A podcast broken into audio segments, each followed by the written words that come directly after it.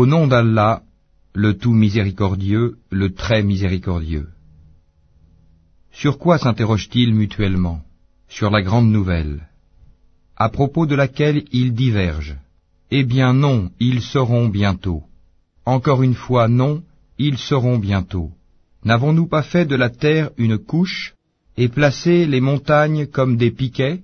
Nous vous avons créé en couple et désigné votre sommeil pour votre repos, et fait de la nuit un vêtement, et assigné le jour pour les affaires de la vie, et construit au-dessus de vous sept cieux renforcés, et y avons placé une lampe, le soleil, très ardente, et fait descendre des nuées une eau abondante, pour faire pousser par elle grains et plantes, et jardins luxuriants. Le jour de la décision, du jugement à son terme fixé.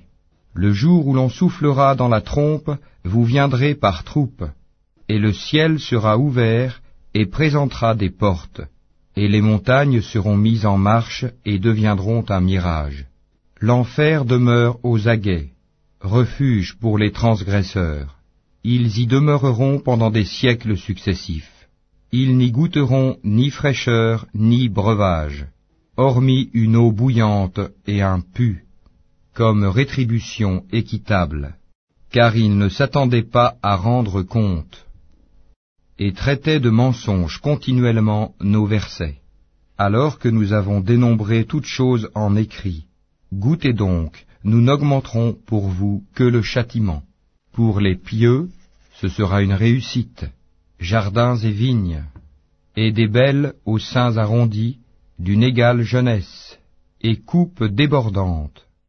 Ils n'y entendront ni futilité ni mensonge, à titre de récompense de ton Seigneur et à titre de don abondant, du Seigneur des cieux et de la terre, et de ce qui existe entre eux, le tout miséricordieux, ils n'osent nullement lui adresser la parole.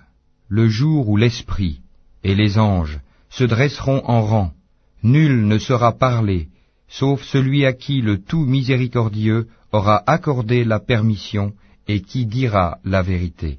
Ce jour-là est inéluctable. Que celui qui veut prenne donc refuge auprès de son Seigneur. Nous vous avons averti d'un châtiment bien proche, le jour où l'homme verra ce que ses deux mains ont préparé. Et l'infidèle dira, Hélas pour moi, comme j'aurais aimé n'être que poussière.